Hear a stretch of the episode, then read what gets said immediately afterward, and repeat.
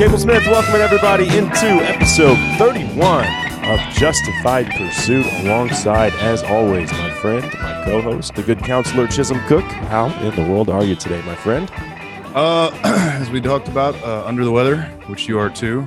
Um, But I don't have the Uh, vid. You might, who knows? But you're not going to get tested. So. if it is, if it if it is COVID, then it's. Uh, I, I'm I'm not going to be dying from it. Uh, no, I think you know we had this cold front hit last week that came hit the whole continental U.S. really, and like I had a I had some guys in South Dakota Monday of last week, and it was 27 degrees there, and um, that day I talked to a buddy in Oklahoma, and he had I mean, he sounded like crap. And I was like, what's wrong with you? And he's like, man, this front hit over the weekend. I was working in the yard and I feel like crap. And then talked to a guy between here and there on Tuesday and he felt like crap. And then the next day, my crew felt like crap, but it's, uh, it's not getting any better. yeah. That's the part that sucks. I got a headache. But Hmm. Other than that, life is peachy. Uh, pumped about episode 31. That's always, I wore that number in high school for a bit. And uh, Ashley and I consider 13 our lucky number. We got married on the 13th. Oh, yeah. Hang on. I don't know if I I wouldn't I wouldn't at all refer to them as my glory days. I was uh not the stellar athlete that I am now in those days. Yeah. Um but anyway, so yeah, 31 is uh 31 slash 13. Any combination of those two numbers is uh it's gotta mean we're gonna have a hell of a show despite the headaches. And yeah. it's not Well, that stuff's going around. My kids had like the girls have asthma, so I thought it was just asthma, and then like two days later, uh, they had well they had a flare up. They're having to use like their uh, breathing treatment before bed, and then like two days later, I had a sore throat, and I've been like congested for I don't know almost a week, and then three days later, Aaron was like, my throat feels like there's razor blades in it. I was like, well, you know, it's not COVID, so it's just a cold. Those still exist. Well, that's the funny thing is I've talked to a few people, you know, uh, with my company and everything this week, and that's kind of the same thing everybody else is saying. Oh yeah, we had a cold run through. Yeah, there's still Uh, just regular old bugs out there. Notice I'm drinking not Topo Chico. This is a uh, signature select, so I guess that's like one of the uh, big chains, like in-house brand. Oh, look at that! He's drinking HEB brand sparkling HEB black brand, cherry. I've which got is not- berry flavor, Yeah, but uh, don't expect it to last the fizzy to last as long right. or be as good. So we're settling, but we're making a point to do that. So, um, what's on the docket for today? Let's start off with the uh, Supreme Court and what I don't know when the last time they ever ruled 9 0 on something, but uh, we talked a lot about the um, warrantless, basically search or seizure home entry when, um, oh, what was the girl's name that was killed that made, uh, Oh, um, what was her name? oh, supposed to remember her name. Um, yeah Sorry, LeBron. Uh, but everyone yeah, that was that one. That one was a bad one, right? Yeah, it we was terrible. that- yeah, And we uh, talked a lot about it. How we were both on the Bri- same side. Brianna Brianna Taylor. Breonna Taylor. There you go. Yeah. Um, yeah, they shouldn't have been able to enter her house. Um, and then if you fire back at someone kicking in your door, then you're liable for that. Like when they come in unannounced, you don't know that it's the cops. There's someone just kicking your door in. It creates massive potential for major confrontation between police and people who are Yeah. So we both agreed Hmm. uh, that we didn't. I mean, we thought that needed reform. And wasn't it? Uh, wasn't it Senator Scott from South Carolina that was talking about a lot about that as well? uh, Rand Paul in particular from Oh, who's a senator from Kentucky where that happened in Louisville. I mean, he submitted, and excuse me, the uh, carbonation's getting to me. he had uh, submitted a bill. Can't remember what it's called, but he actually tried to. He, you know, he's a staunch libertarian and doesn't Mhm. uh, believe that that concept is constitutional, and so he submitted a bill to ban um, no knock raids in particular. Uh, Yeah. I think is was the kind of the bugaboo there, and uh, if you'll recall, um, last summer's protesters surrounded and and and you know scared the wits out of he and his wife calling him fascist and all this stuff because you know they're completely ignorant to his politics Mhm. if anybody would listen to that man for five seconds, they would probably certainly if they believe in police reform, they they would realize he's actually on their side, at least so far as and so far as some level of reform is warranted, as you and I agree. Mhm. Anyway, yeah, It was Tim Scott. Tim Scott, South Carolina. Uh, I think also had a, a lot to say. I think it- tried to yeah. introduce some po- potential bills, and they were just kind of like, "eh, get out." I, I do believe that you know he he submitted the first bill early last summer, the one that Democrats quickly uh you know swatted out to half court because they th- th- right after the George Floyd thing, right? So Breonna Taylor had come first, then George Floyd. So the Republicans moved and through Tim Scott submitted a bill in the Senate for comprehensive police reform. And yeah, you're right. I'm pretty sure no knock warrants was on the list. Uh, you know, r- regulations on certain chokeholds and that sort of thing.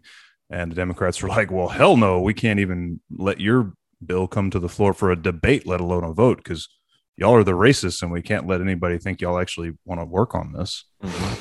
Yeah. Um, so, and then of course they call him Uncle Tim, which is obviously, racist as hell. Yeah, blue check mark Twitter lefties uh, can Yeah. get away with calling Tim Scott Uncle Tim uh, Yeah. as uh, you know slight play on Uncle Tom. Um, Mhm. and you know, but, but they're but they're the ones that are the anti-racists. Um, this wasn't on the run sheet for today, but what are your thoughts on because I keep seeing all this stuff about and people commenting on social media about Trump running again in 2024. Personally, I just want him to go away. Uh, I think it would be better for the conservative party. He, I think he did fine, but again, he's just too he's too abrasive. He just rubs too many people the wrong way. We get these housewives, like I told you, that walk around my neighborhood in Biden shirts. Well, that's because they don't like they don't like the way that Trump acts, not because of his policy. Um, I don't know. I was just thinking about that. Like, I hope he does not run. Yeah, so do I, man. Um, to me, it should be a slam dunk if this cluster F administration continues in the know in the, in the matter manner that it has in its first hundred days. Um, and yeah, bringing Trump back would I don't- I- make the I don't think help- divided. Like, yeah uh, you know he there are some important things that that uh, everybody should take away from his presidency um, but he f- provides so much ammunition to the hard left that it draws reasonable people that direction in my opinion Mhm. right we've talked about that extensively loved ones of ours right Yeah. um, i feel like if he would just go away then everybody from center left to you know a fairly decent direction to the right as far as i'm concerned could start having a reasonable con- conversation about you know what does america look like going into the 21st century how do we treat the constitution and that sort of thing Mhm. but he is so divisive and creates such a rev- you know he, he's so revolting to fully half the country that he to me he he drives reasonable people into the arms of the democratic socialists Mhm. and you know that that's not worth whatever good he brings to the table as far as i'm concerned that being said you know as a consultant republican kingmaker whatever you know maybe there's a role for him. But you know it also sort of highlights to me what has always been my number one problem with the man. He's an ego maniac Yeah. right? He to his credit he knows that by dangling that out there it's you know it's it's, it's, it's his typical go-to play right? Like i don't know. We're, we're talk we're having some talks about that we'll uh, give us a few we got we got a big announcement in, in a few weeks we got a big and then nothing ever comes Mhm. right he's doing this thing right now that just keeps him keeps people begging he loves the attention dude he loves the spotlight i mean Mhm. god the guy used to show up at wwe wrestling matches and fight with vince mcmahon you know like Yeah. this is this is par for the course for him and it would certainly help everybody in my opinion uh if they would take take the lessons learned that you know pc culture woke leftism all that is you know a cancer but you know it can be fought look at governor ron desantis look at governor greg abbott i can sit here and name a number of people uh, you know, in various positions across. Look at Tim Scott. Look at uh, Rand Paul. Mhm. There, there are there are people ready to fight that fight who can do it in terms that don't. Uh, Or grace. that's right. Yeah. That's right. With, Um, with strength, right? But but yeah. but just not with there's without all strength, the strength is not something Ugh. Biden has exhibited uh, whatsoever. I mean, we we need to do a whole podcast on the mess on the border, dude. It's like uh, I can't believe that they're just they pretend like it doesn't even exist. Like no one's Oh, doing, no it- one's commenting. oh, Like yeah. Kamala Harris is the border czar, or, and she hasn't even been down there, or what? Oh, she's a joke, dude. She's It's, a joke. um, she's just trying to keep from getting in any trouble for the next 36 months until she's ready to run herself. Yeah. Like that. That's all there is to it. But I, I, I, I know you know this. I think I've mentioned it on the show, but I, I spent a summer in DC when I was in law school interning out there. We lived. There was a lady who was uh she was a member of the national. what It's called the Energy Bar Association. It's basically like attorneys that Mhm. specialize in energy policy stuff. And uh, the internship I was with was was through that group. So this lady sponsored us to stay at her house up in Chevy Chase, Maryland, just outside the district.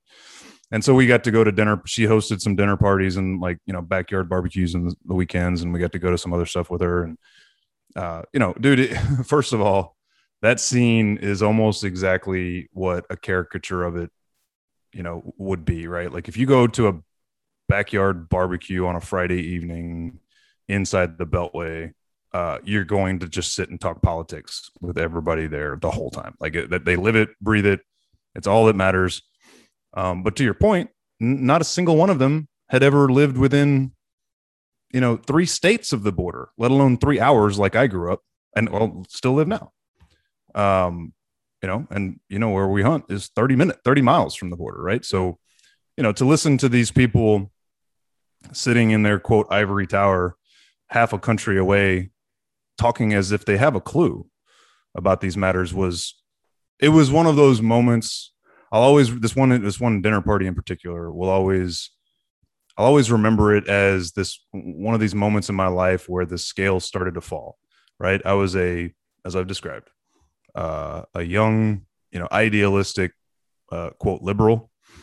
And i heard these people talking like this and realized you know nobody out there it's all it's all just ideology and, and no basis in reality on just about anything they're talking about in, in truth right they want to control things they believe that they are the smartest people in the country um, they live in a bubble and you know kamala is a prime example of it Mhm.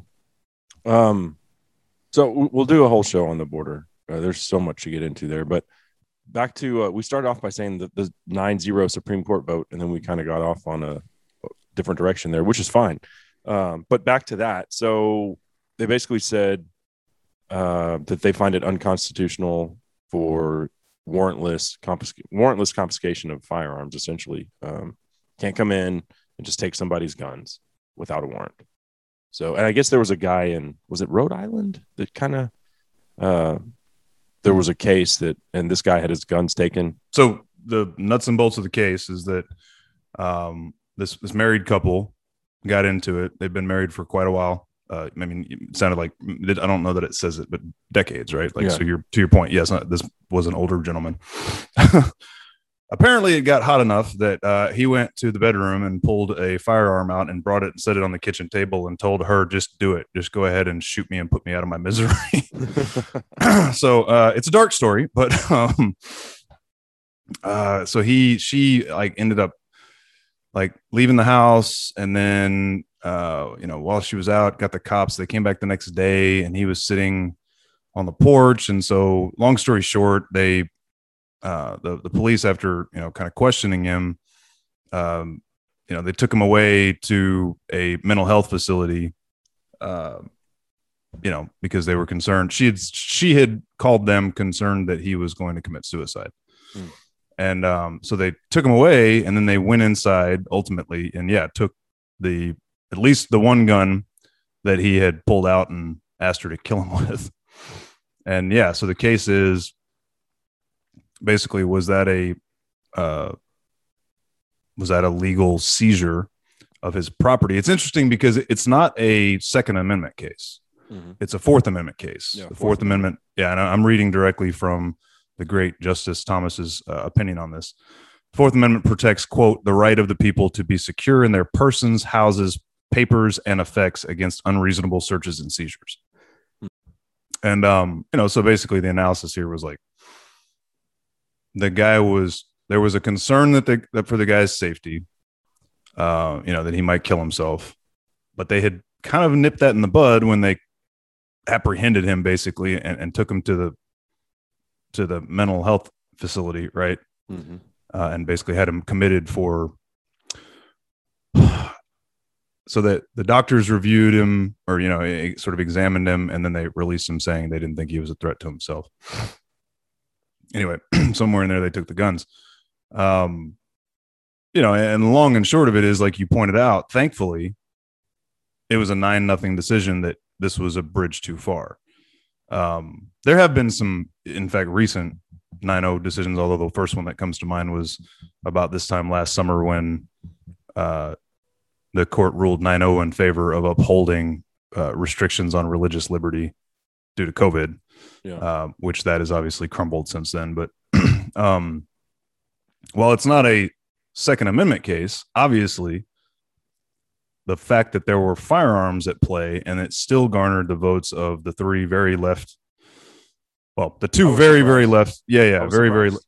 no I, I mean it- it's a great it's a great great uh, decision great opinion great show of of the you know the fact that it is unanimous in favor of just uh you know just our our liberties in general uh and while not a second amendment case the fact that even when it comes to guns the two hard left justices and then Breyer who's sort of the left of center but but still pretty left Mhm. justice could still jump in and say, "Yep, this was a bridge too far." And I don't know how far you wanted to get into all this, but you know the the way that any of these types of cases work is obviously they start out at a at a district court level, and then you know what happened here was the the state action, meaning the intrusion and, and confiscation of this man's property, uh, was upheld initially at the district court level, and then it was upheld at the uh, First Circuit appellate court level. Uh, the First Circuit is obviously that Upper East Coast area, Mhm. and um, you know, and then it ultimately ends up at the Supreme Court level, where all that was overruled. And uh, at the First Circuit level, a lot of law, I guess you could say, gets quote made at the Circuit Court appellate level. Um, technically, laws should only be made by uh, the legislature. What the, proper thing to say is a lot of uh, a lot of precedent gets made at the appellate court level because you know 99 out of 100 cases that go to the appellate court level never make it to the supreme court level. It's probably honestly it's probably less than one way less than 1% um, they don't they only take you know a few handfuls of cases a year tops. And you know hundreds if not thousands of cases get tried at the at the appellate court levels. And so like when the first circuit when this court within the first circuit made this ruling then then this would have maintained as precedent at least within the first circuit so in other words if if if, if it had been held that you know if the supreme court hadn't stepped in and overruled them then throughout the first circuit the precedent that had been set would be this was an appropriate seizure of property in these circumstances right Mhm. and um it's interesting because they were specifically relying on a case what was it called? A case involving what's called the community caretaking rule. Um yeah from some other old case cady. This cady case. Um Mhm. katie versus something or other. Anyway um and, and in that case apparently a car had been impounded. Uh you know it had been like abandoned on the highway and impounded right? So it was in state custody and there was a firearm in that car. So the you know officials at the impoundment or the cops or whoever uh, confiscated that firearm and that case kind of made it through the process and ultimately it was determined that the way they put it is that there are times when uh, officers of the state have to do certain things called community caretaking. Things that are outside of your typical sort of criminal crime fighting, you know, uh, day job stuff, right? Mhm. Um, so even though there was nobody directly, you know, threatening imminent harm on another person vis-a-vis this gun in this car, to take the gun and secure it was considered, uh, it was upheld as protecting, you know, s- s- community care, community caretaking. So this First Circuit know Court, I have a problem with that. Like, well, right. know, it- it- so that, like- yeah. there's an abandoned car with, uh, you know, hundred percent, right? ammunition and guns in it. I Right. would prefer that to be somewhere else. Yeah, like, in a and- safe place until the person can get Right. it back. But then they they damn sure better have the right to get it back if it's theirs legally. and they're not a felon or whatever, right? Yeah, exactly. If, they're, if it's theirs legal, exactly. um, I agree, and and Justice Thomas agreed, as so is the rest of the court. In fact, I'm pretty sure that was a, a Supreme Court case that they were relying on at the First Circuit. Uh, but the interesting thing that Justice Thomas points out is that even within the opinion on that case, they specifically state cars are different than your home. It, like in, in no uncertain terms, it, it states this would not necessarily be our ruling if the question had to do with an unsecured firearm in a man, man or woman's home, right?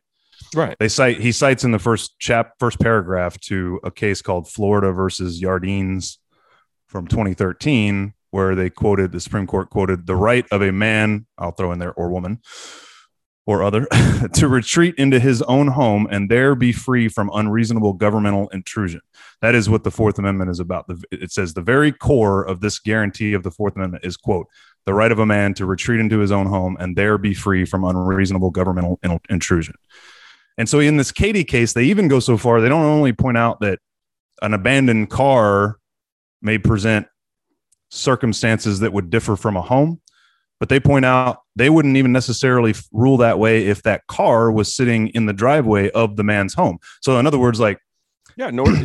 then I would have a problem with that. if it's in exactly right. driveway. I- I- if there's a gun sitting on somebody's chair or seat of their vehicle, but it's parked in their driveway, and a neighbor gets nervous about it, they weren't even willing to go so far as to say, in that circumstance, would it be appropriate? Now, it may or may not be right. I mean, if there's a gun exposed, where all somebody's going to do is knock a window out and steal a gun. Well, yeah, but reasonable minds could differ, define right? Exposed, like what if it's Right, right, like, right. If it's But- in your truck and it's hidden, I guarantee you, fifty percent Exactly. of the Texas population has a firearm in their truck.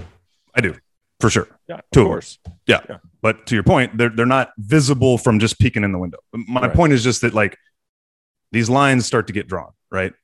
And they made the point in the Cady case that a vehicle on your property that that that the Fourth Amendment protection against unreasonable search and seizure could very well apply to that car, while it didn't in the Cady case because the car had been abandoned on the road and ultimately impounded, right? Right.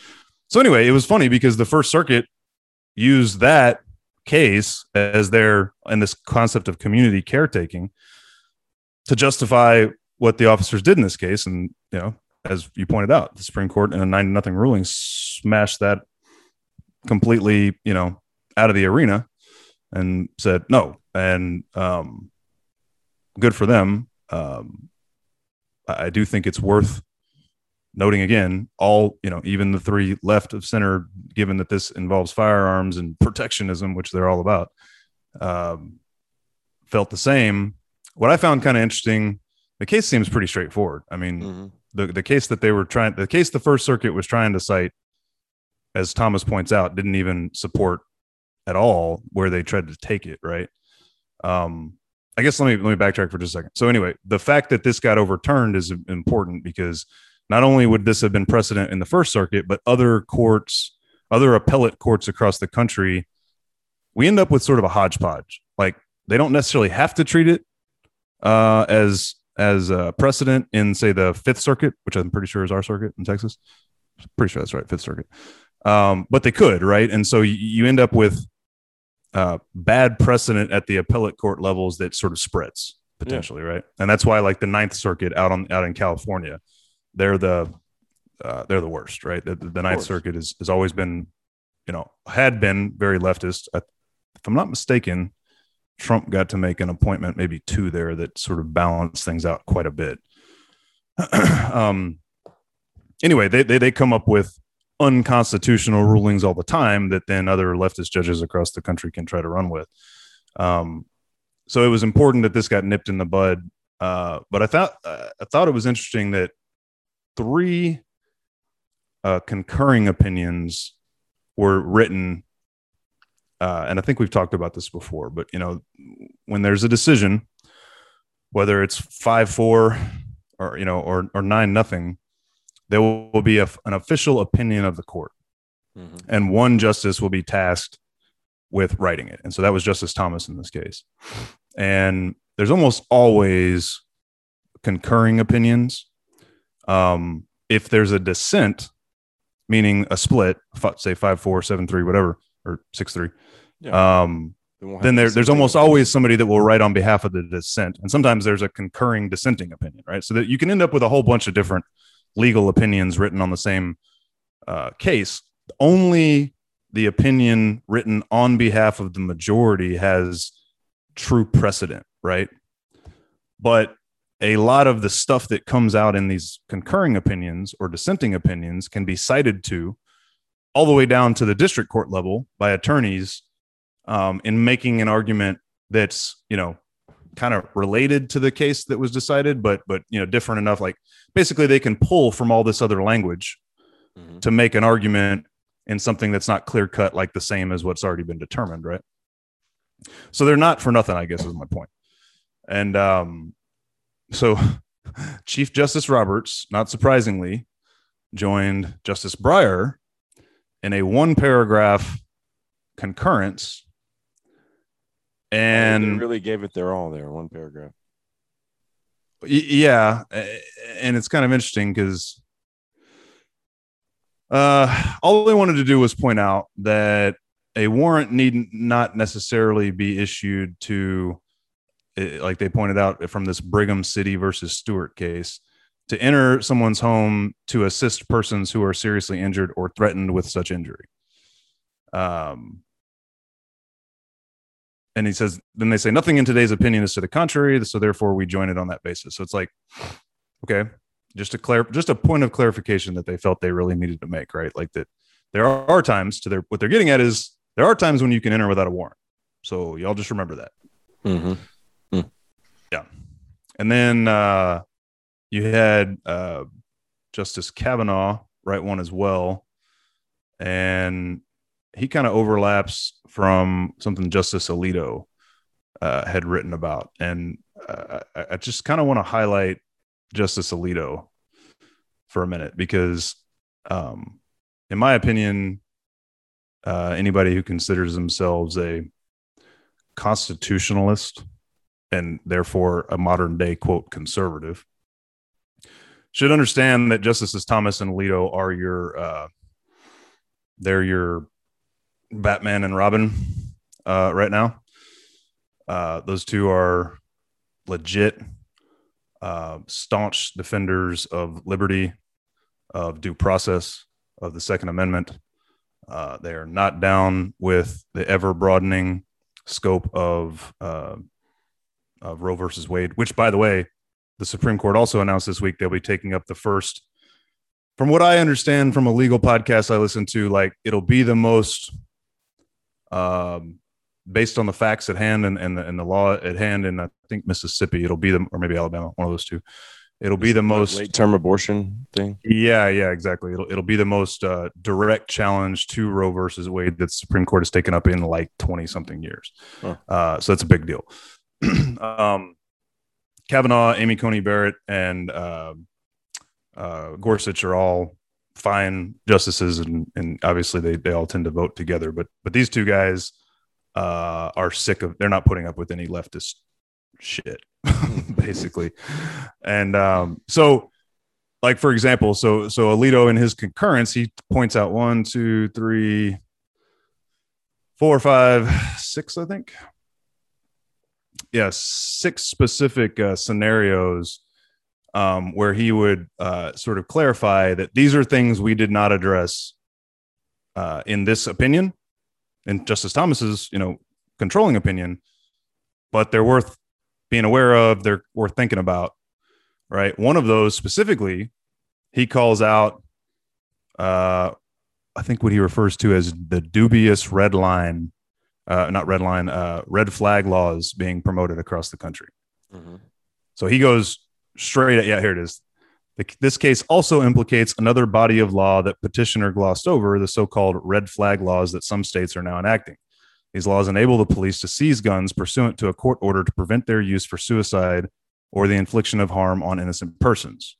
They typically specify the standard that must be met and then procedures uh, challenging. And those cases may come before. Uh, oh, so he says uh, provisions of red flag laws may be challenged under the Fourth Amendment, and those cases may come before us. Our decision today does not address those issues. Like, that's the kind of stuff you get from Alito, right? Mhm. Like, I want to make sure everybody knows that I'm interested in talking about these red flag laws, you know? Right. even though they're not that perfectly, you know. Though I mean, like he points out, yeah. they're they're they're relevant in this context, right? So, anyway, it wasn't a red flag law specifically that was at issue. It was, you know, because I guess there is no such law in uh, Rhode Island. Anyway, Yeah. he had a few of those things. I won't get too far into them, but you know, the upshot here is, as we've talked about since January, man, um, the Supreme Court in a country that is as clearly divided as ours, um, where it seems like half the country is prepared to replace the Constitution with something that they have not yet defined, uh, is uh, is and will uh, for the foreseeable future be uh, where the uh, where I guess where the buck stops, and um, it's a big damn deal that there are five legit uh, textualists uh, sitting on it now. So Yeah. So great news on that front. Um, what about this? Is just a quick note. This uh, Space Force uh, lieutenant. Did you hear about this guy? Uh, Lieutenant uh, Matthew Lohmeier of the command of the 11th Space Warning Squadron. Uh, so apparently, Lohmeier was on a recent podcast and uh, was disavowing critical race theory and Marxism. And now he's lost his job. he also had a new book coming out, which I think bashed both of those things pretty uh, thoroughly. Oh, whoops. And uh, yeah, so fired. We no longer need you here. Right. Um, I didn't. I, I did see it. I think it was last week when it hit the news, and I uh, admit I didn't dive too into too far into it. Um, we certainly s- spend a considerable amount of time uh, on this Oh, if I podcast. didn't have, if I wasn't my own boss, I might have already lost my job. Yeah. Just Fair. Uh, second. I do have what- a boss. Yeah. There's a moment of uh, self uh, introspection there. Yeah. Sometimes I think I probably should use an alias, but anyway, um, the what I was getting at was um, we spent a lot of time talking about the threat of hard leftism, i.e., Marxism, uh, in this country, and uh, obviously take issue with. Uh, while we support the continued fight against true racism, you know, we take issue with critical race theory and the concept of anti-racism, racism, uh, and we do think those are all legitimate threats to the country. To sort of, uh, you know, having only really read a few headlines about it, just sort of paint this decision to let this guy go because he espoused a, that that's that that view. I think it's entirely possible there could be a lot more to it. You just pointed out he's got a book coming out, right? Yeah. and and I'm looking at some headlines right now that say he claimed that Marxism is taking over the military. Um, that may be true. he might not be wrong. he may not be wrong, and I hope that Uh, my buddy uh, Mickey down the street, that's in the uh, reserves. Uh, he uh, he said they let the what are they called when you're in basic training. He, oh, he said they're letting them have their cell phones now at basic training, which like when he was in it, that was like not a thing. Like forget about it, you know. Uh, so he said that it is getting certainly wussified. yeah, and anybody that you talk to, going back for thirty or forty years that served in the military, each decade, right? I guess they get off my lawn thing. yeah they're all complaining about how and, and i'm not saying it's not true right like it, it has changed a lot right i mean my you know i think i mentioned it but my dad and grandfather were both marines and then my best friend from high school joined the marine corps and you know they can they all gripe quite a bit about uh, the stuff that you know my dad got away with during boot camp um, in terms of disciplining his platoon mates uh, you know my buddy aaron could not and they you know whatever he could have done in his day could not happen now. But I, I would say cell phones being allowed doesn't sound like a direct road to Marxism to me. Um, but I'm not dismissing it because there are people who are making. I hear a lot of people talking about. I hear people talking about uh, the. It's any. It's like any other bureaucracy, man. The military is like any other bureaucracy, and you have people um, that uh, decide to make their career out of the military, which means they have to be somewhat political, right? Because politics change, uh, political leaders change. And if you want to continue working your way up, and I'm not saying this about every every general, you know, every name the high, you know, sort of high brass position. But but generally speaking, to con- to to survive and continue to climb rank, you have to be somewhat malleable, right? You have to be able to evolve as the politics around you evolve. Um, and you know, it's undeniable that there's a rise in Marxist thinking in this country as we speak. So it wouldn't shock me that there's a rise in Marxist, you know, thinking within our military, um, as much as it would uh, wouldn't shock me, although it would scare me. Mhm. My point is just that you know if this Oh, dude's writing yeah. if this the dude's writing books, getting- becoming Yeah. more and more Marxist. Uh, okay, well, when do when does the military just turn on the civilians and right? or I'm- just stop standing up for liberty? Like if if shit hit the fan, you know, Yeah, well, I mean, if somehow the military became a Marxist entity, um, then then by definition it no longer stands for individual uh, life, liberty, and property. mhm. right? Um, I'm just saying, like the original headline I said I saw, I think said for speaking out against Marxism and critical race theory, and then the ones I'm looking at now say he claimed that Marxism is quote taking over the military, and then you point out that he's writing a book, and it's like, okay, at what point? Let's assume it's it's not fully true at what point is his desire and willingness to be so public and even profit off of some of these claims undermining the uh, the institution that he serves Mhm. right Uh, agree. that, that being that- said if he's if it's legitimate and he's a whistleblower well hopefully something will ultimately come of it but when you're the whistleblower and there's not a whistleblower statute to protect you you tend to lose your job until until you lawyer up and and fight the fight right so Yeah. Another note I have here is from across the pond. It's coming out of uh, Spain, and this politician, Francisco Jose Contreras, he is a uh, uh, let's see, deputy to Spain's far right Vox party. He, so he's a pretty high ranking official in Spain. He was uh, locked out of his Twitter account for hate speech for saying, "quote." A man cannot get pregnant because they have no uterus or eggs. Twitter said that was hate speech.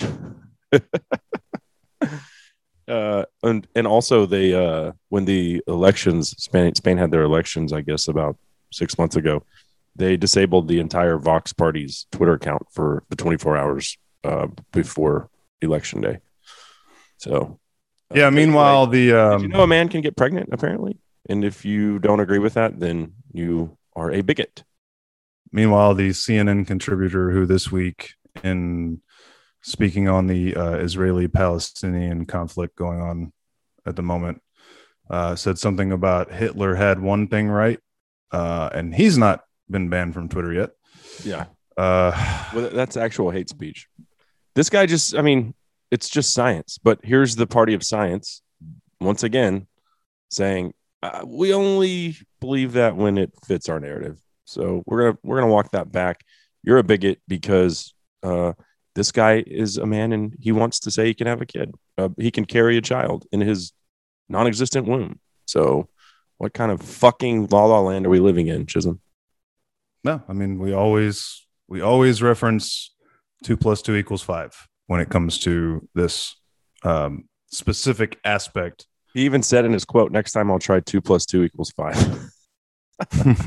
to Really? his reply against Twitter. Yeah, nice perfect good somebody is paying attention thank god because that's what dude if you read that book which i know you have and i beg everybody who listens to us to do so he he Orwell explains very clearly if they can make you bel if they can make you say and believe that two plus two equals five, then they can make you do and believe and say anything, right? To me, this is in a lot of ways uh, worse isn't the word I'd like to use, but you know, it's it's more poignant to force people to say you know that gender and sexual biology have nothing to like I'll acknowledge all day long and respect the rights of transgender people. But if you're not allowed to say that a man can't have a baby, then that is that that that it, to me that is clearly and specifically one aspect of this overall social engineering project to control our minds. Like, It and what, like it, it, I mean, it just is like, and this goes back to Jordan Peterson. You know, he, Jordan Peterson, the Canadian psychologist I've referenced a few times, is a liberal. Like, full stop, man. I mean, his whole life, he always has been, right? He's a professor and a psychologist, right? But he now firmly associates more with the modern day conservatism because of its, because the left is, you know, liberals have abandoned freedom of thought and expression first and foremost, right? And he became famous when the province of Ontario passed a law saying that you had to use whatever of the 72 new gender pronouns somebody tells you that they expect you to use, even if it's like they change it every day, right?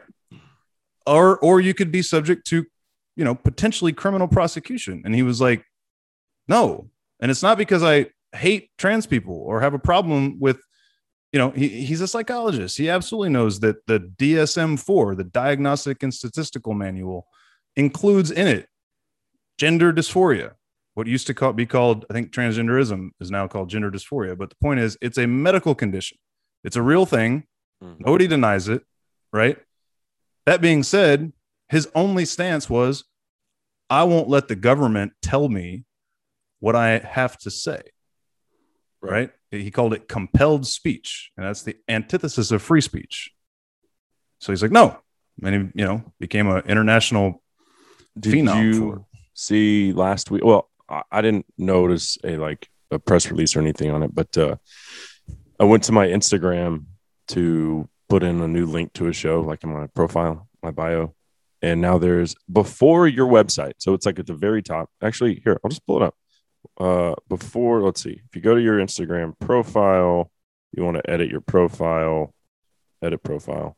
Okay, it goes your name, your username, and then before important things like website or bio, it's your fucking pronouns now. Pronouns. I typed in L M F A O. And they're like, that's not an acceptable pronoun. oh, really? That's No. not. Oh, I thought No. you just got to make them make them up. Why is that not acceptable? Yeah. No, apparently laugh my fucking ass off is not uh, acceptable pronoun. But that's how I feel about it. So whatever. I'm with Jordan Peterson on that. I think you should Uh, just be a pain in their ass and come up with something clever that LMFAO could stand for. That's not laughing my effing ass off, and just haggle with them for a little bit about why this is complete bigotry that they won't let you use your preferred gender pronouns. I yeah, and I also identify as vaccinated. So there you go. Because you get to choose whatever you Nice. want on whatever Yeah. day you feel like it's it suits you. So, uh, yeah, more great stuff from Instagram and Twitter. Um, other stuff. I, I think we have plenty of time to get into the uh, the bishop thing today. Okay. So uh, Yeah, it's a good transition. Uh, no pun intended. Look, Chisholm's got jokes. hey, Uh, I'm the funny one. So uh, right. anyway, the funny one. I get my let's- moments though. let's get uh, into the uh, new. Is it, it's in the Lutheran Church, and I want to say like an archbishop, uh, first no, first transgender bishop. I don't even have. I don't have the story here. I just have the little screenshot I put on. Uh, why don't you pull that up while we're while I'm kind of setting the stage here? But the Lutheran Church elected its first transgender bishop, who will lead 200 congregations uh, and its quote i don't know if it was a man to woman or woman to man or what it even identifies as so i'm just going to call it it and it is very aware that this call is bigger than me That's it about serving God. And it's about a place in history that means a lot, means a lot to a lot of people. They said. They they even said they. Oh, I don't know. Whatever your pronoun is, person. Uh, so my thought on that was what a conflict of interest because if we believe that God is infallible and doesn't make mistakes, then how did this person come out of the womb as a mistake? Yeah, that's sort of where I uh, it cuts right to the heart of my thinking on this. So this is going to be uh, a, a sort of thought experiment slash debate, and I, I just ask everybody's grace as we go through this, because I have some thoughts, and and I was I've been I've been having these thoughts for some time now. Um, in fact, right before that men's retreat that I went to, I think before the last time we talked, uh, I kind of had a revelation and uh, and actually talked with some of the guys there about it. This idea of God's infallibility, perfection, right? Um, I know. have we talked about Bema on the show? Uh, I don't think we've talked about Bema. No. Yeah. So so last year I got turned on to this podcast uh, called the Bema Podcast, B E M A, and it's um, Bema I've listened is to about 20 episodes, I'd say. Nice, Yeah. sweet. Uh, yeah, I was gonna say, you, know, you, you've gotten turned on to it and took at least one major revelation from it that, that you really found valuable and that helped you through something that I think you'd said you'd spent 20 years kind of Yeah. avoiding. And that is the the the dilemma sort of between what science tells us about creation and what the first few chapters of Genesis tell us about creation, right? Um, it helps you square that if you've got an open mind uh, to understanding the Bible in a different way, basically Mhm. but it's it, it Bema is actually the name of the platform in the middle of a synagogue that the uh, rabbi or whoever's reading the message would stand on to deliver the message. Um, anyway, that's kind of neither here nor there. Other than I think it helps the name stick. The guy who hosts it is a um, he doesn't consider himself a uh, um, what do you call it? Um, He's Jewish, isn't he? yeah, his father. his- So his last name's Solomon. His father's lineage is is Jewish, but he's not a. Um, mean, he's oh, there's Christian. He's teaching. he right. He's he considers himself a Protestant evangelical Christian versus um, a, a a a messianic Jew. That's the word I'm looking for. So there there are there are there's a whole group of Jews across the world that are uh, that are basically Christian converts, right? Um, which you know. Uh, the book of James was actually written. I learned this from Bema. The book of James was written Messiah. by James. Right, exactly. Yeah. The book of James was written to Hebrews who were coming into Christianity through the life and uh, death and resurrection of, of Jesus. Right. So I, I'm not sure how many people that are Christians in America really know that, like that, that there is a whole sort of sect of of of Judaism that acknowledges Jesus as the Messiah. Anyway, my point is he's not actually one of those. he's he's he's he was raised in may have been Lutheran, in fact anyway, he was raised in, in an evangel- evangelical Christian household, but he began studying under rabbis and, and continues to do so. Uh, he's been to uh, Jerusalem, to, to Turkey, to all of these ancient sites, and studied with some of the, you know, sort of foremost experts in, you know, ancient Judaism that that we have. And his whole take is, you know, that's what Jesus was, right? And and what and all of his teachings are based on him having uh you know certainly from a christian perspective the, the deepest understanding of god's intent from the old testament right?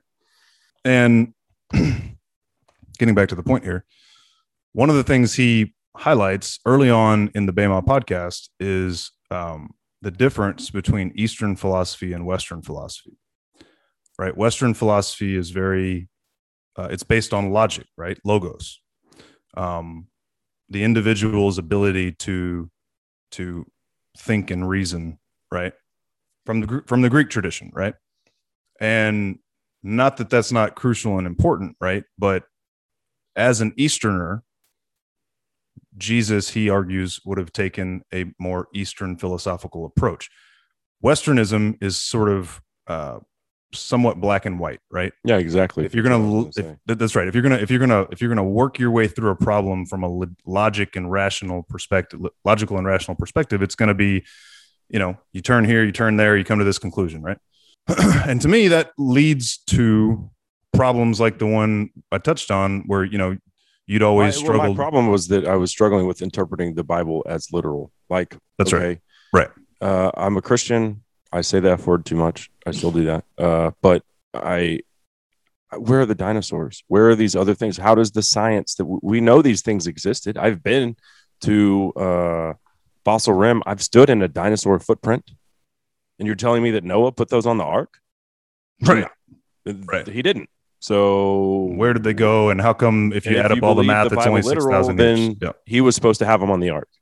So I've str- I struggle with that. Growing up Southern Baptist, uh, I went to a Lutheran school from seventh through tenth grade, and then I went to a Catholic school from eleventh and to eleventh and twelfth grade. So I've got indoctrinated by a lot of different perspectives, and um, I you know I always just struggled with uh, that interpretation of you know literal. The Bible is literal. It's the Word of God, and uh, and from the you know I, I tend to believe the New Testament to be pretty literal, uh, but just like I just don't know that uh, you know. Anyway, I told you I've been struggling this with this for my entire adult life, and I've always just been told this is what it is, and if you're a Christian, you have to believe that. I finally just came to that revelation in Turkey camp with you, we were sat up talking till like 3 a.m. and uh, finally was just like, it's okay to to not interpret it that way, and still and still believe uh, that that Jesus, you know, is my Lord and Savior, and He did die for my sins. Uh, but that maybe the Old Testament is more of a guidebook, and maybe it's been played out multiple times throughout human history. Because what is uh, what is it? Why is why is the Almighty defining Himself by seven days? What is a day to someone that's the Alpha and the Omega? That's right. So that's the gist of our conversation that Chisholm and I had, anyway. Yeah, uh, right, exactly. A- And, uh, but but you know, even further than that, you know, this guy Solomon, he points out that you you're missing all of the depth that these stories hold if you put on blinders and just read it as a textbook, right? Mm. The way the so it's interesting because going back to seventh grade, I asked our pastor at the church I grew up in about this stuff and he was able to sort of very succinctly explain to me you know to your point why do we believe that when god said a day in the old in, in genesis it meant a 24 hour period particularly because if you walk through those days it isn't until day four that he clearly and unequivocally establishes what we call a day. It's kind of convoluted because he keeps referencing morning and evening but it, it's day four and i'd have to look up the, the passage to, to sp- there's something in the des- definition or explanation of day four where he finally puts boundaries around you know the the, the sun in the daytime and the stars and moon in the nighttime and all that so it's kind of Bema points out uh, early on like he didn't really even firmly define a day until day four so what was he talking about days one two and three right but to your point for an infinite being why do we limit him to our language he had to convey a story to us in ways that we could understand it Mm. thousands of years ago, right? when we probably didn't even have the capacity to grasp infinity, right? So why couldn't a day to God be a billion years? And maybe, you know, that kind of lines up with the theory that maybe the universe is six billion years old. Um, why does the Big Bang not seem to relate pretty clearly to the concept of let there be light? The point is, between Bema and listening actually to Jordan Peterson's breakdown of Old Testament stories, I, I started. He pointed that out to me, so I've never had for as long since junior high. I haven't had that conflict, but just in the last few years, I've started learning how to better articulate it. And Oh man, I have, and bad, like wondering at points, like uh, you know, uh, questioning my own faith, Right. because of that internal struggle. Yeah, well, and I think to your point, dude, uh, I'm kind of on a mission when it comes to this because I feel like it is the number one um, impediment to a lot of uh, a, a lot of secular, secularly raised, well educated Americans and people all across the globe. It's the biggest impediment to them being able to to dive into the Bible and take something from it. I- Mm. again, Peterson, we talked about this one the other day, but that teacher in New York that took a stand against uh, the anti-racial training going on, indoctrination going on in his private school, he went on with Jordan Peterson, and he said at the end, you know, he was raised Catholic, but he had abandoned, you know, he was an atheist, and it wasn't until he heard Peterson talking about these stories as uh, poetic archetypes that, to your point, not only speak to the humans at the time, but speak to humanity over and over again throughout time and can be used to understand all kinds of almost infinite there's infinite possibility in every single passage as to how it could potentially apply to you in your life. And if you're only looking at it this way you either are going to believe it and say that the science is is is wrong and is lying to us and the dinosaurs never roamed the earth to your point or you're going to say well it's all garbage and i don't need any of it right Mhm. and if you'll so so you can get more people into faith in my opinion if you can help them square that circle right i I just and they'll have a deeper understanding of it you know there's so much here right Yeah. so the, And so the way keep I, in mind that we are certainly uh, punching out of our weight class. These are just our opinions, and we're we're not, you know, uh, authorities on the subject whatsoever. for sure but i also believe that we're called if we're people of faith to do just this right Mhm. Uh, to have a conversation about it and be willing to wrestle with it in fact God calls I- us to wrestle. that's right It literally The story of uh, Jacob. story of jacob became israel and the word israel meant he who wrestled with the lord Mhm. right? The deeper meaning, again, if you just read that story and you don't put any thought outside of what it says, you'll miss the fact that the entire the entire lineage was named after the idea that this man wrestled with God until the sun rose. Right? Like there was some level and and and, and, and also this was a guy who had been a sh- shyster to use a nice Yiddish word his entire life up to that point. Yeah. Yeah, right. I mean, he had screwed his brother. He had done all kinds of treacherous things, right? Deceived his dad. Yeah, and then screwing his brother over. and then had the stones to fight with God or the angel of God anyway, until the sunrise. Took a wound for it, but wasn't killed, and became the new patriarch, right? And it changed the trajectory of his life and his lineage.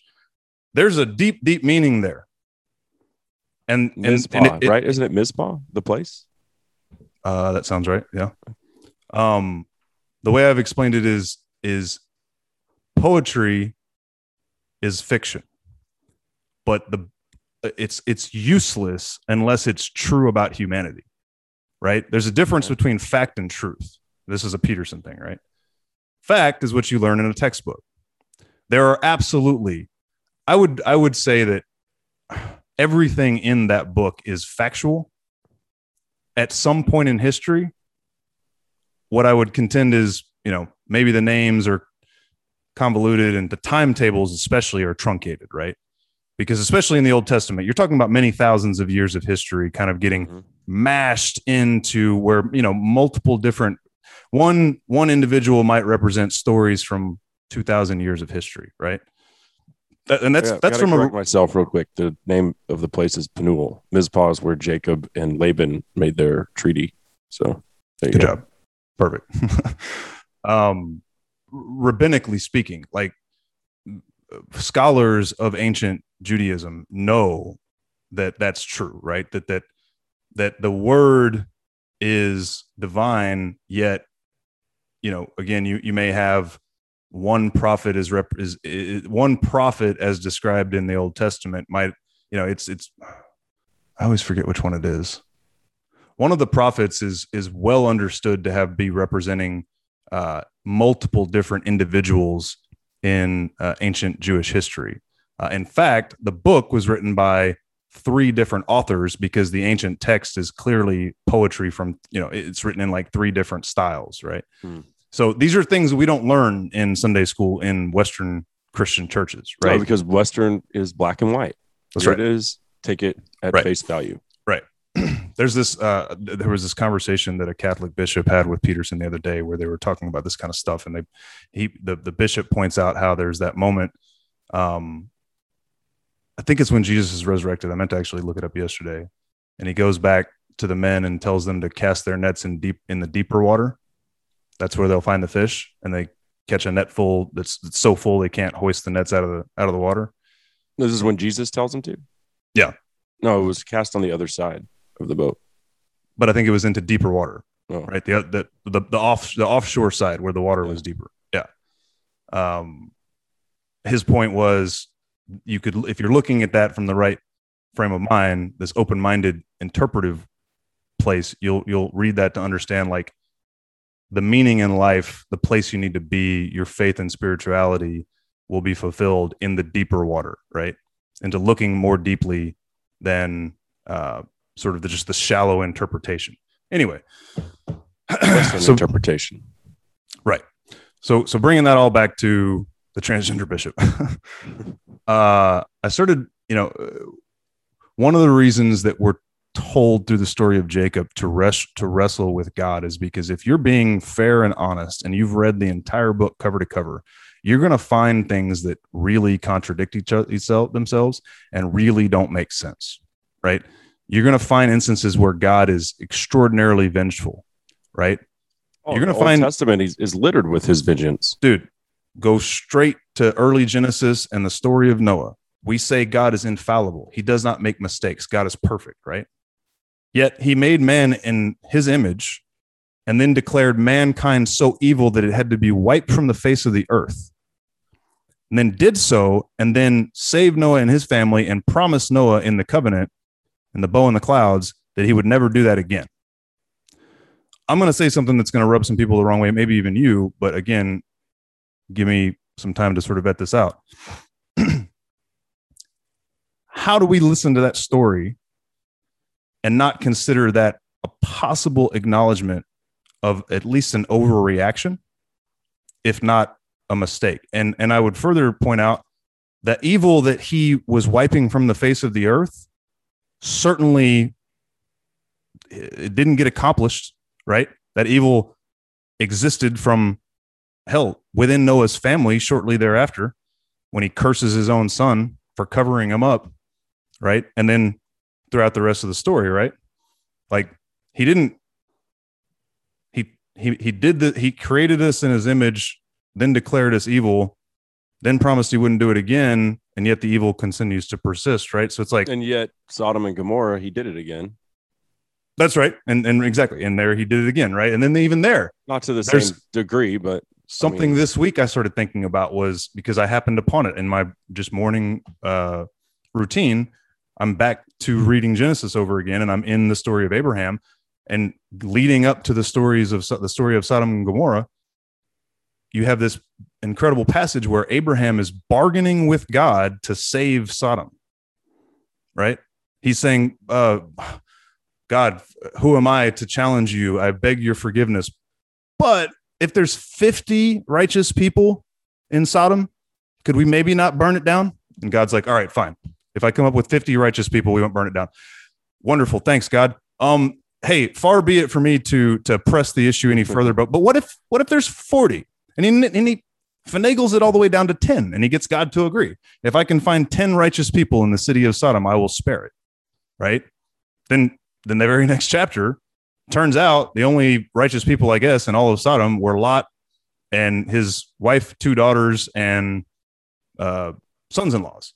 And so the angels that were sent to put the city to the sword got them out of there, and you know wrecked everything else. And it's like, and still Even that- a few of them turned to salt salt pillars for looking back.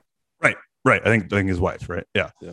And so anyway, it definitely presents a challenge to me when you listen to all that to the notion that um uh, well to to to to the concept of infallibility.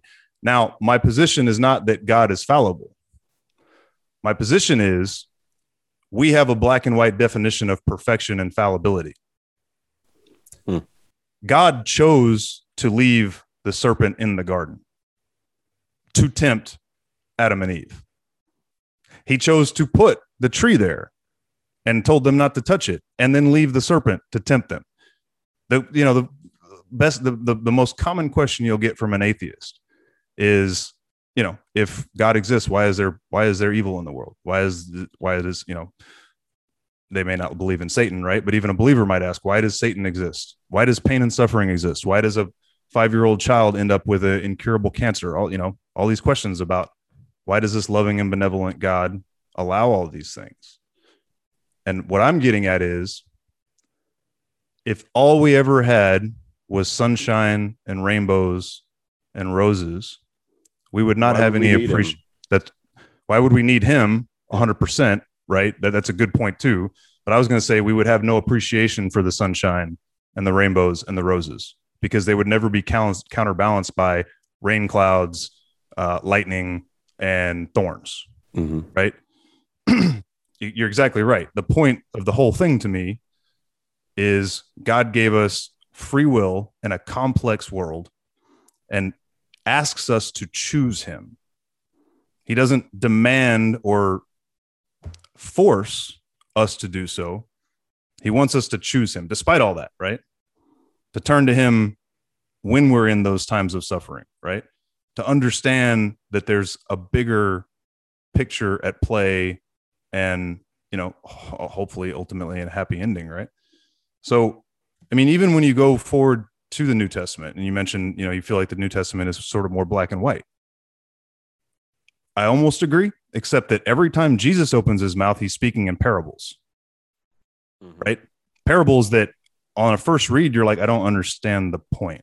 Like where we you know where are we and it certainly his uh his disciples had to ask what does that got to do with anything jesus? What are we talking about? And i don't remember exactly where the passage is but he says somewhere it's through these parables that those of you who want to understand will learn and those that uh I, i'm paraphrasing right but it's he says something to the effect that those who are not seeking won't take anything from these parables. And if I told you in no uncertain terms rather than in parables, they still wouldn't get it. Right. But those of you who are committed and who are willing to do this work and who are willing to wrestle, if you'll dive into these parables, you'll see that there's way more meaning than just the story itself.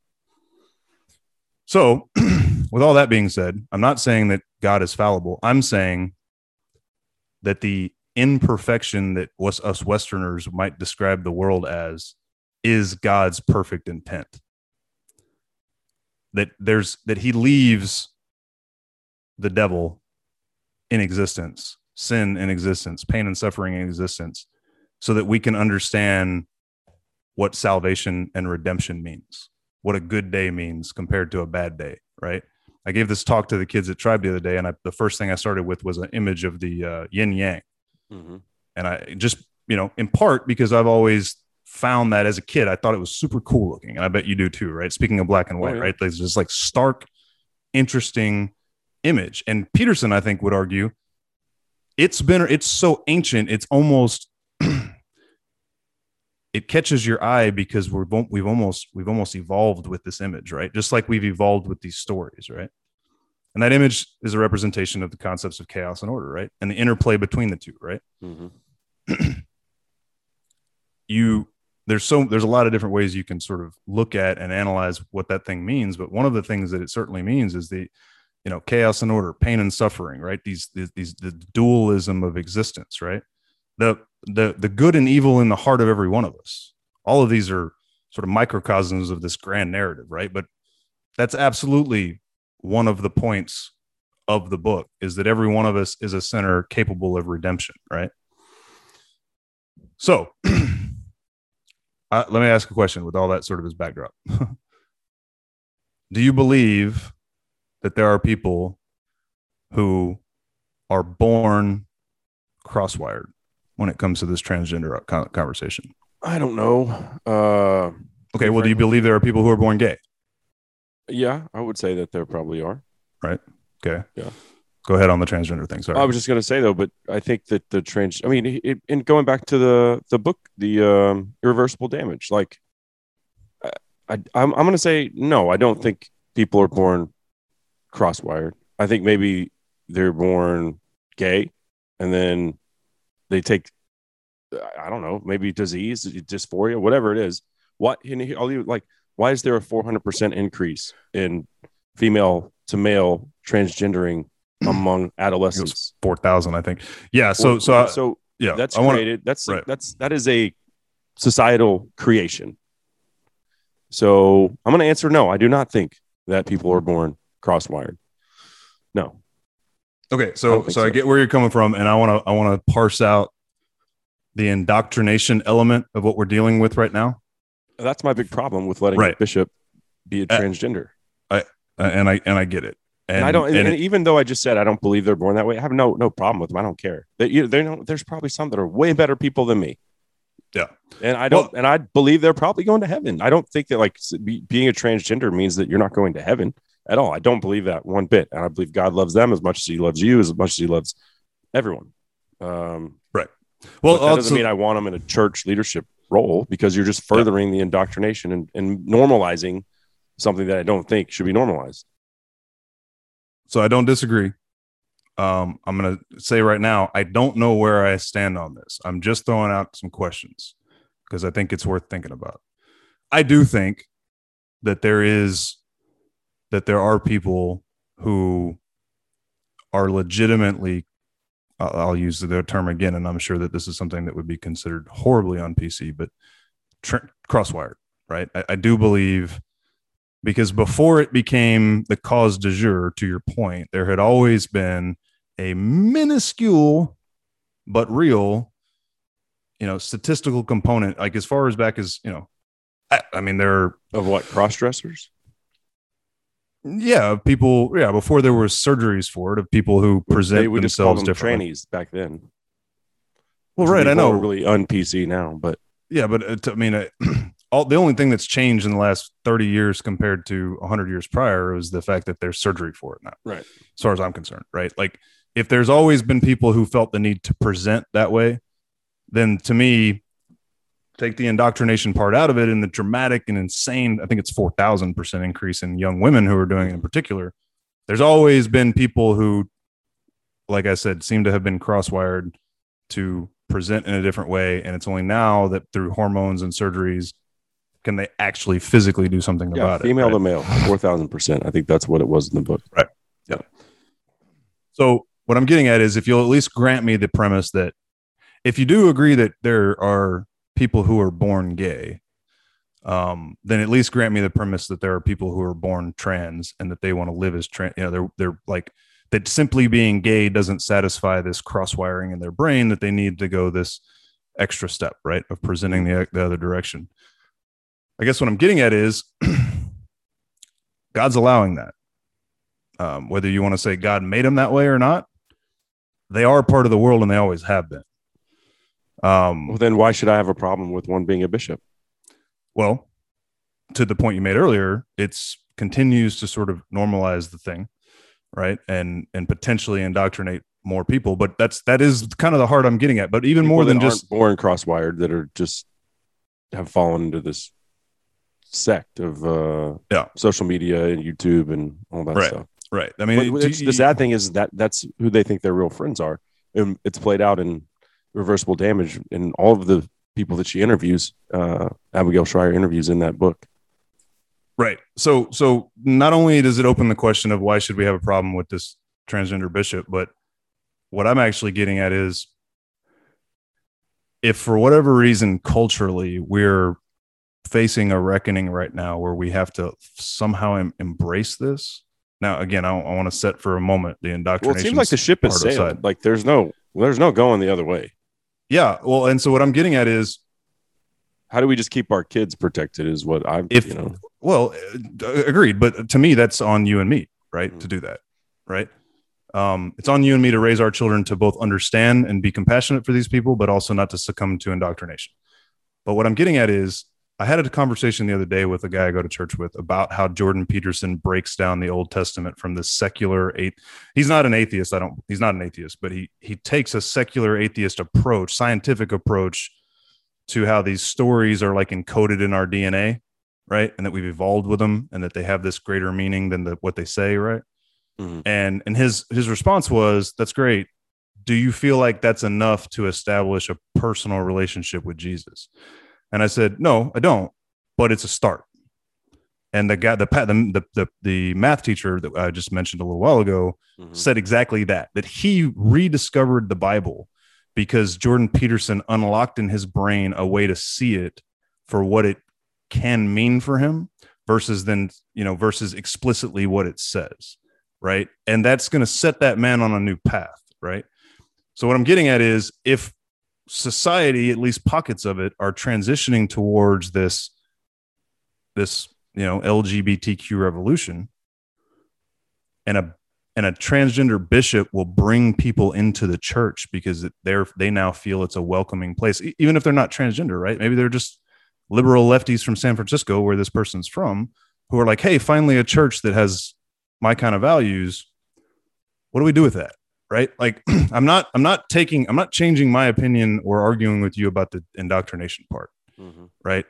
Um, but I will say that I feel like this is a pendulum that is swinging in an overcorrection fashion Yeah. that has to inevitably settle back to something reasonable, right? We won't see 4,000% increases every half decade in girls transitioning in perpetuity, right? Like that's a problem. And my, my prayer is that five years from now, it goes back to the levels that it had historically been, right? Right. Or somewhere in between. But these pendulums swing and they always end up swinging back. Well, let me ask you this: like, if if God's allowing it, which He is, why in the Old Testament is He striking down Sodom and Gomorrah for the exact same things? Yeah. Sodomy. So, I mean, the name is Sodom. It's butt sex. So, Sure. Yeah. Yeah. and it's No, and it's dude on dude butt sex is what he's talking about. So why, like, why in the Old Testament is does he have a problem with it? And now we're supposed to say, okay, now as Christians, it's cool. So I, I'm just, and I'm not saying that that's my stance. I'm just saying it's kind of a conflict there. No, you're right. And, and and that's a perfect example of what I'm getting at of having to wrestle with both passages throughout the Bible that maybe seem to contradict each other, but then also modern day reality versus what that thing says. You- You're right. I mean, the Bible seems to make it pretty clear where God falls on these things, right? God isn't into butt stuff.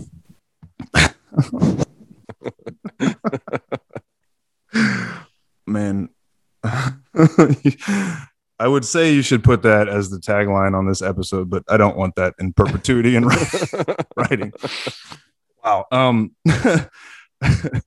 my uh, all I'm trying to do is is is think about this concept because to me, anything that brings people to the to the Word of God uh, shouldn't be dismissed, castigated, or uh, or f- like fought hard. excuse me, by fellow Christians.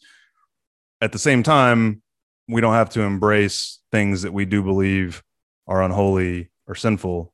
Um, I guess another point I would I'm make agree with is you on the point you just made about anything that brings people to God is a good thing.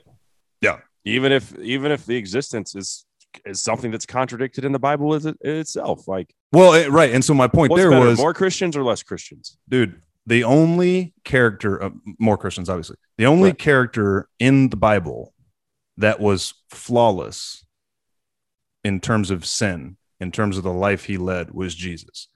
All the rest of them, horribly flawed. right? All the rest of them did. We already talked covered Jacob, right? Already talked about how Noah fell after the flood. David, the great king, had his Had a guy had a guy because he wanted his murdered because he yeah that's right. Yeah. Uh, I mean those stories are all over the place, right? There there's the prophet Shimshon, Samson that I always like to point to.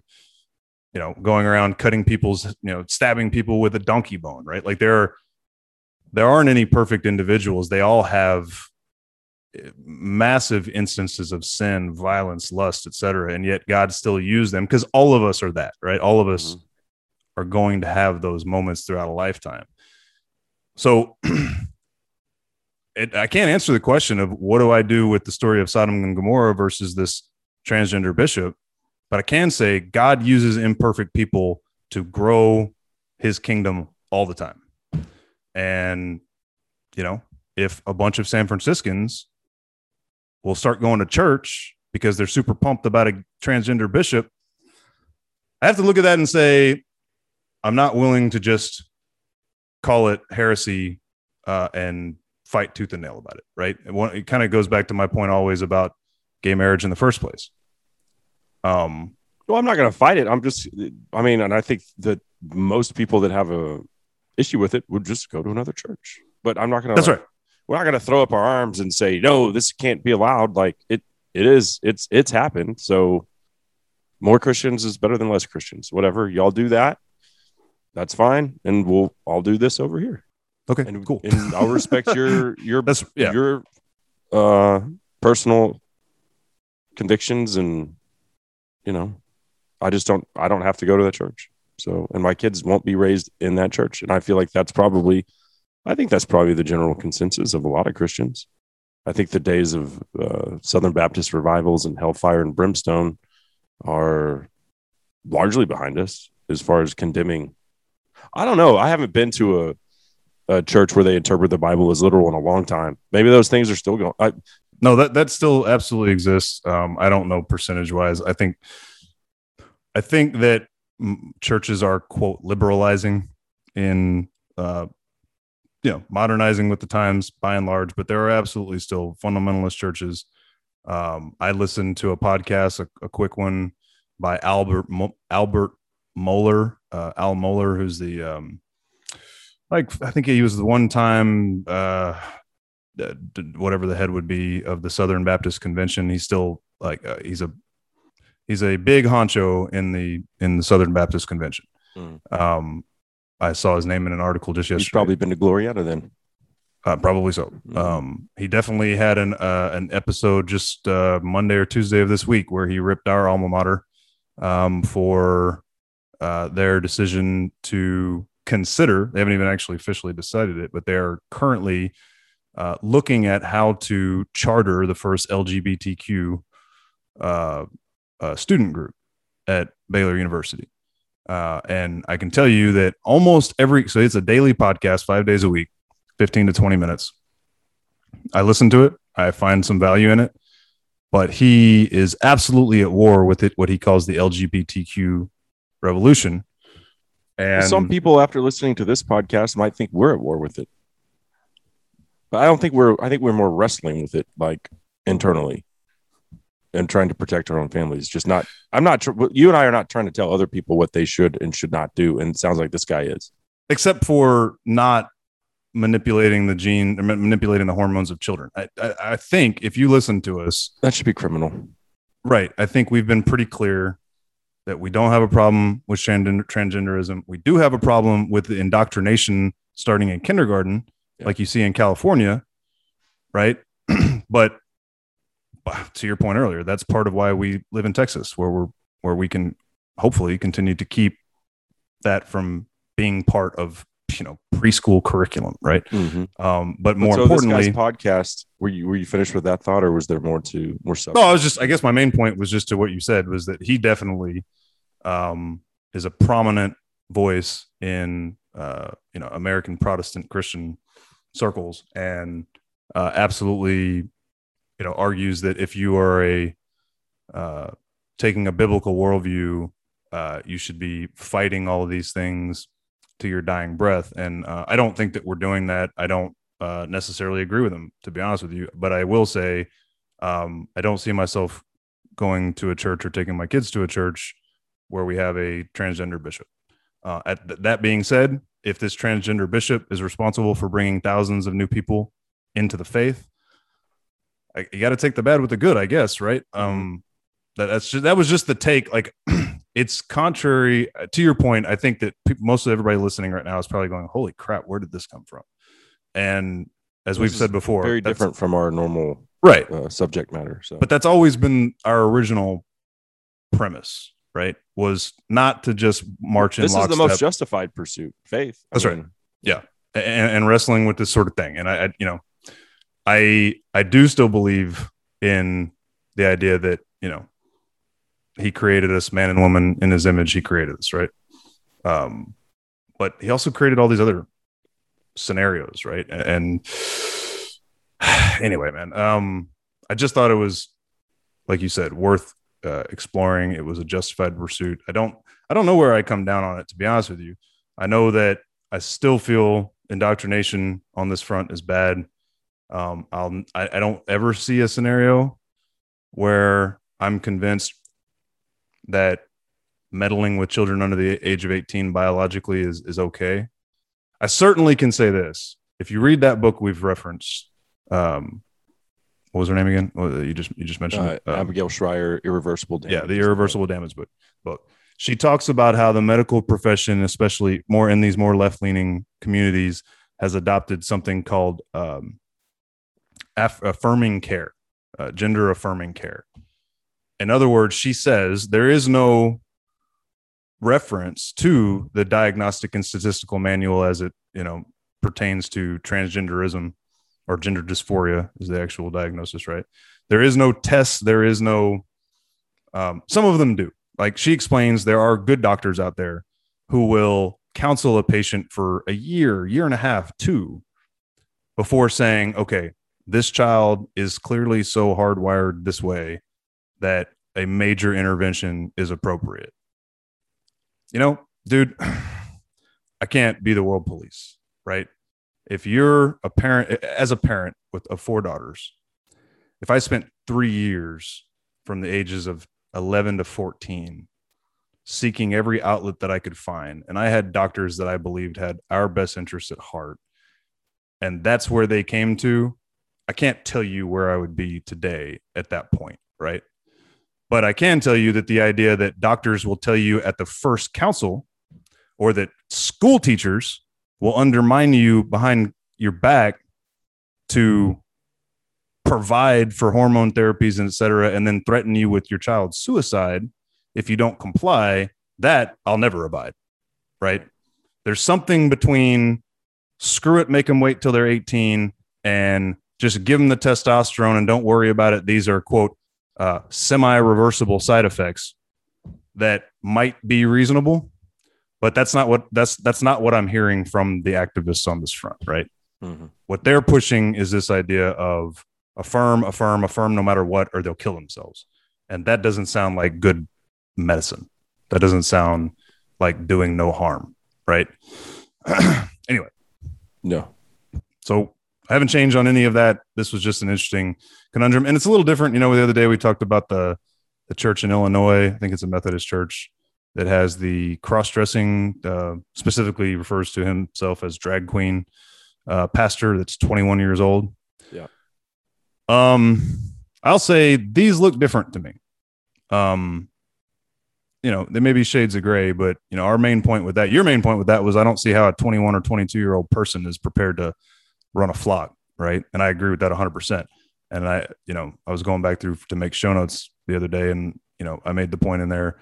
To me, that's performative and taking away from the message, right? Well, this person, Bishop Rohrer, is obviously pretty serious about this uh, life choice that that sh- she made. Yeah, Dr. Megan Rohrer. Um, you know, uh, I don't know. It, it seems at least slightly different in this case than than that one. That that seems like it was just both from the the the, the drag queen guy's perspective and then the church's decision to promote a kid basically to that role uh, versus this person coming up through, I guess the West Coast Lutheran Church and clearly being pretty committed, having actually gone through these transition procedures.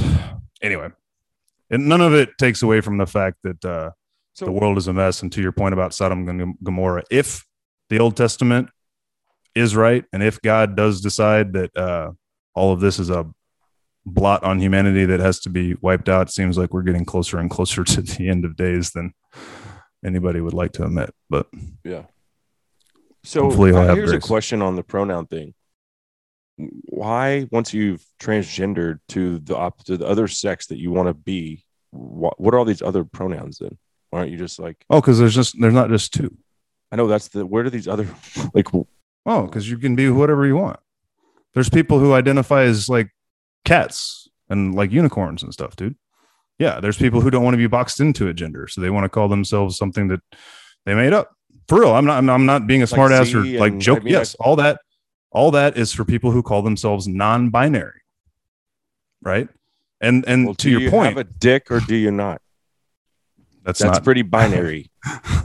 Whatever. Dude. If you've got an appendage hanging between your legs, There- yeah, it's yeah. pretty. You can have To- a pretty idea of what you are. to to your point there is and i think it was to jordan peterson's point there is a there is a level at which or a point at which this becomes self-indulgent nonsense and i do believe that we have jumped the shark in that regard right everything i've talked about so ship is out far the harbor. Right sure. ev- everything that i've said throughout this podcast as it relates to this bishop of the lutheran church applies in the very narrow context of somebody who's actually born and you know and comes up as a child truly cross-wired as dis- as defined in the DSM under the category of gender dysphoria right all that other nonsense making up fake words to describe your non-binary status that is self-indulgent snowflake crap. And it's hilarious because the damn communists have adopted this as the cause du jour when it's all about like wild ass insane individuality. Right. and that's the conundrum that i can't get my brain around. It's like it's like we can all be whatever we want but then we're all also in these boxes and we all have to like do the same thing even though we can all do our own thing. And uh, you know it's like Speaking of again- boxes, uh, we're almost out of time here, but the one thing that we didn't hit on was did you see Texas zero COVID deaths Ah. for the first time since the pandemic started? For and we're talking about Yes, in a day. We had it. Yeah. We had a day. And what is Texas? The second most populated state behind California? I think it is. mm, yeah It is. So second most populated state, zero deaths. Go look at California's deaths by day. Yeah. They ain't rocking. Yeah. A, they're not rocking a goose egg. damn So- neanderthals we're just you know what? damn neanderthals Biden kiss our red-blooded Texas asses because it turns out freedom isn't that dangerous. Yeah, well, you know what? I would argue that, that freedom is dangerous, and so is life, and you know, getting in your car and like, uh, you know, I won't sit here and pretend uh, they both Governor Abbott and uh, DeSantis. DeSantis were were relying on the quote science, the statistics, right, the information, and the point we've made since day one: people making their own decisions for their own personal Freedom. safety, right? Well, or you know, for their own safety. Uh, We talked about this. He redu- he removed the, the statewide mask mandate, and we still saw masks everywhere for a while, right?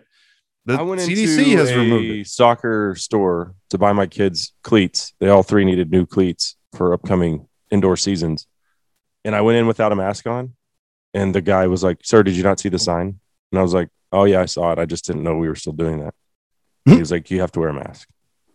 And I was like, I bit my tongue because I I I because you needed easily- soccer cleats.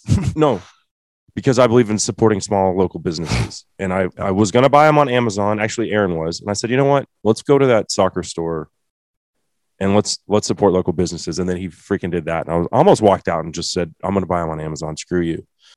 I, I, I bought them there because I wanted to support small local business. End of Yeah. the story. Rather than Jeff Bezos. Right? Who is you know one of the biggest, I didn't know, appreciate most powerful leftists in America. So I guess what I'm getting at is, uh, one way or another, you are going to be succumbing to uh, some level of this. So you might as well support the small local business that asks you to wear a mask. But maybe he has Amazon Amazon that- autoimmune disease and he's, I don't know what the circumstances are. I, Right. or maybe he's just living in fear like so many other people i don't know but Yeah. i thought it was uh thought it was interesting Well, back to the kind of overriding note that you know we we've reached this awesome milestone. Um, I had a thought, and it seems to have left me. It's Well, it's definitely remarkable that you know we people can make their own choices who would have thought you know people can make the best choice that the, the choice that's best for them for their family and going back to what we've always said if you're high risk take the precautions to Right. protect yourself and and i mean think about when we first started this how crazy my family was because i have an asthma and i was like i don't want to get that and die like we're Yeah. sanitizing freaking groceries and stuff like it was insanity. But once the once you learn the facts realize okay uh, yeah if you're old if you have some pre-existing condition if you're overweight yeah you probably should take necessary precautions. Otherwise let the lev- let the rest of us live our lives Yeah, yeah. What I, what I know what I was going to get at, and this to the point you're making. My hope and prayer is that this gets some notice uh, outside of our state um, particularly in the places where they're still living in the clutch of this fear, right? If you go back to last week when the CDC finally announced that if you've been vaccinated, you can stop wearing your damn mask, you had people from all you know corners of leftist world saying like wait what? We what huh? What changed? I don't understand you know like and it's it's like guys what what world were y'all living in? What news were you looking to where you didn't understand that the whole point of the vaccine was to keep you safe? And you know you, you would hear these people trying to defend the continued need for masking as well that's so that you if you're not wearing a mask don't jeopardize somebody else who's not wearing a mask so everybody has to wear a mask. And it's like that doesn't make any sense. The Right. vax the vaccinated people don't have to wear a mask if the vaccine works. And at this point the vaccine is readily available to any american that wants it. There's no more age and you know health concern cutoffs. Like we can all go get it. And so at this point anybody who hasn't had the vaccine that wants to go out i mean don't get me wrong there may be some you know severely underprivileged communities. The main part of society can get the vaccine. So those of us who haven't are willing to accept the risk associated with going out in public without the mask. So we should all be good. And there's no there's no logical way around that. And you could see it in these people trying to explain how vaccinated people have to keep wearing them so that unvaccinated people don't contaminate each other. It's like that doesn't what? Doesn't make any Right. sense, right? My point is when you look at the success of Florida and Texas, and despite the fact that from the president down to CNN, they tried like hell to make us all out to be, you know, death wish Neanderthals. Yeah. That news on Sunday was huge, man. And so, so my wife, you know, was up there. I know we got to get uh, a few weeks ago up in DFW for her annual photography school, and that's a nationwide thing. People come from all over the country to it. And so there was a lady in her class from New York, and she's, I think she was double masked to start. Pretty sure she told me she was double, Double masked mask, double vax. and vaccinated. That's right, double vaccinated and double masked, right? You And- sheep. and you know, so like the first day, nobody really kind of talked about it. And then like this, she said this by the second or third day, this lady started to open up. And you know, because you know, she said two thirds of the people in the class weren't masked, about a third were, right? And everybody was just cool, right? Like everybody, the people who were wearing masks weren't getting harassed for wearing their masks, and they weren't harassing the people who weren't. And finally, this lady starts kind of talking about it, and she's like, "So, are y'all all vaccinated?" Like, and they're like, you know, Ashley's like, "I'm not." and you know a handful of other people weren't. And some of the people who were unmasked had been vaccinated and that's why they were fine right? And but long story short over the course of the week this lady like came out of her shell and i think if i'm not mistaken ditched her mask. I'm pretty sure ashley told me that by wednesday Welcome she had ditched her mask. That's right. And she was like this freedom, lady. dude blown away. She was like y'all have no idea how like if i go back to new york and i tell everybody that i hung out with y'all without a mask on they'll freak out. Like you, you and we've You're all been vaccinated. Yeah. yeah. But but she was to your point she was like reveling in the rational thinking that she was suddenly surrounded in and and the the freedom for people to make their own decisions. And uh, you know enough so that only three days into five she realized why do i have to wear these stu- stupid masks? I've been vaccinated. What's the point of the vaccine like it should it, it goes to show how uh, a mental contagion is this the mental con- i think i've said this before on the show the mental contagion involved in all this is as virulent as the virus. Like to buy the notion that you got those shots and still need to mask for some greater good is is just silly, Yeah. you know. And, and my So- hope is that as we continue to uh you know have news like this that's undeniable and you know commerce sort of comes back to normal and people fly in and out of Texas and they hear, you know, Joe Rogan talking about how, yeah, everybody's sort of free to do their thing that that the walls in places like California and New York where, you know, they're living in this, you know, this this chamber of hysteria will start to fall down and those people will start to realize that, oh, this was all just a crazy authoritarian leftist mind control trick. But Yeah. Yeah. Well, I had one other note here, and I posted the picture. Um, I always go, I, not always, probably a couple times a week, I'll go to the Fox News website or CNN and just look at the headlines just to see what grabs me. I don't do it every day because it just makes me angry. But this one was too good to pass up, and it was their it was their homepage from May 14th, and I screenshotted it. And the title is "A Return of Sleepovers, In-Person Learning, and Soccer Games." Yeah. Soccer games. Okay. Our kids went back to school. They did virtual, like the, the school district said virtual learning the first two weeks, then, then in person learning. Henry played his first baseball game in July of 2020. That's when I was like, okay, we're we're we're no longer sanitizing groceries. We're not doing, you know, we'll wear masks where we have to. We'll take the precautions. We don't want to get COVID. That time we hadn't had COVID, but I was like, he just put on that catcher's mask that those other four kids had. I was like, we're getting COVID. Uh, and then in person sleepovers, like my kids have had friends over ever since like the initial craziness of I don't know the first two months of lockdown. Yeah. Uh, this is insanity. I can't believe that half the country is is not playing No. soccer. Uh, Not- dude, what? It's it's exactly what I was talking about with my summer in DC, where they live in a little bubble and they don't realize that there's a real big country out there. One of my podcasts is the National Review. I think I've talked about it before, but that's a. I want to say something. That AEI Institute from last week, um, they describe themselves as non-political, um, but most onlookers sort of refer to them as center right and a lot of the contributors I know that have been there are center right. But it- Mm. back to the point on National Review, they're staunchly conservative. They don't make any bones about it, right? It's a it's a conservative news organization and a- an opinion organization. It has been since the fifties, I think. Um, so they they have this podcast called The Editors. There's a dude from Florida who's originally uh, from Great Britain, Eng- British guy named Charles C. W. Cooke with an E. I'm 90% certain we're related somehow. Um, and then you know uh, two or three other people from the upper east coast including new york and dc right and to listen to them talk about this stuff is hilarious because charlie the whole time is just always in his english voice is like i hear y'all talk about you know the cdc allowing you to finally go outside without a mask on and it's just laughable to me because it's like nobody in florida has done that ever you know and everything's just fine right? And and, and then the guys up the east coast you know they're they're annoyed by it but yet they're reveling in their newfound freedom. And it's like why didn't y'all just take a damn stand and say no this is stupid you know like uh, but anyway it, it was it, it's a perfect that group in particular because of the where they're from geographically like perfectly nails the point you just made like that there are pockets of this country who are oblivious to the fact well it's, it's like the statistic that bill maher threw out 40% of democrats according to the gallup poll believe you have a 50% chance of going to the hospital if you catch COVID. And he pointed out Republicans get it right. It's a 1 to 5% chance of being hospitalized. Right. So almost half of Democrats think you have a coin flip chance of going to the hospital with this virus. And that's never been the case. Mm-hmm. It's never, ever been the case going back to when we first found out about this. But they got indoctrinated by, oh, that was a perfect example. We got to go. But perfect example of a point I made last week about how they can lie to you without lying directly, right? Through manipulation of data.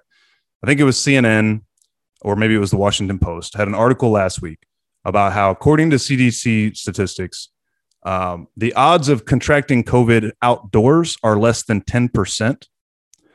The actual statistic is less than 0.1%, less than 0.1% chance of contracting the virus outdoors. There has been Wow. zero cases where they weren't able to track it down to like a very close personal conversation being had or like a stadium where you're packed shoulder to shoulder, right?